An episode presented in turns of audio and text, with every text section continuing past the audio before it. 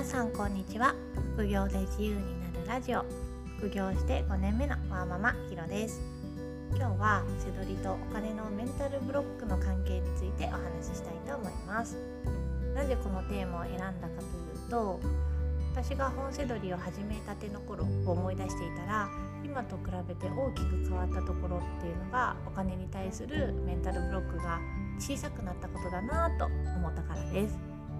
多分仕入れで失敗したらどうしようとか損したくないと感じてしまうのでお金を失いたくないというメンタルブロック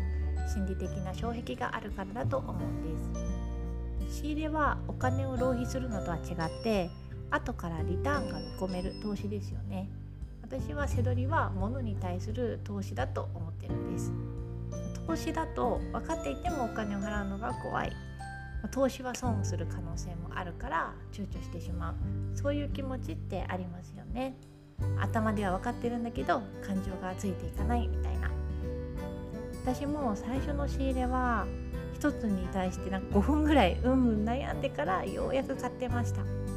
たった200円の仕入れで5分悩むとか今の私だったらもう何やってるんだって思っちゃうところなんですけど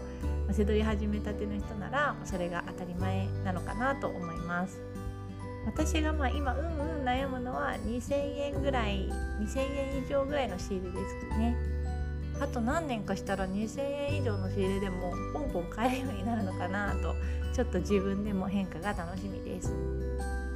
どうやって2000円以下の仕入れで悩まなくなったかというとこれはもう慣れです。損するかもと思うから怖いので仕入れた方が収益が上がると思えば怖くありません。収益が上がるというのを心から信じられるようになるには小さくても利益を上げる経験をするしかないんですよね。だから最初は小さな一歩でも100円200円の利益でもバカにせずにチャレンジしてみることが大切だと思います。私は背取り以外でも結構お金を使うのに抵抗があるまあケチな方です。コンビニで絶対もう追い詰められないと飲み物は買わないし通勤していた時はお昼にお弁当を持って行ってました。ただ投資になると思ったものリターンが見込めると思ったものには背取りを始める前よりはお金をすっと払えるようになりました。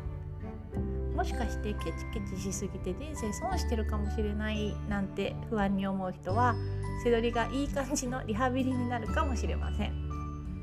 今日の話をまとめると、まあ、お金のメンタルブロックがある人は背取りの仕入れがちょっと怖いかもしれません。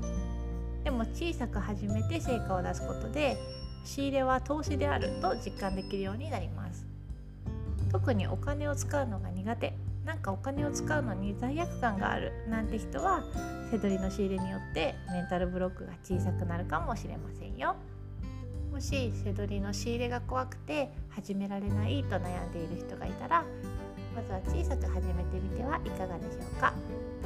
それでは次回の配信でまたお会いしましょう。きのでした。さようなら。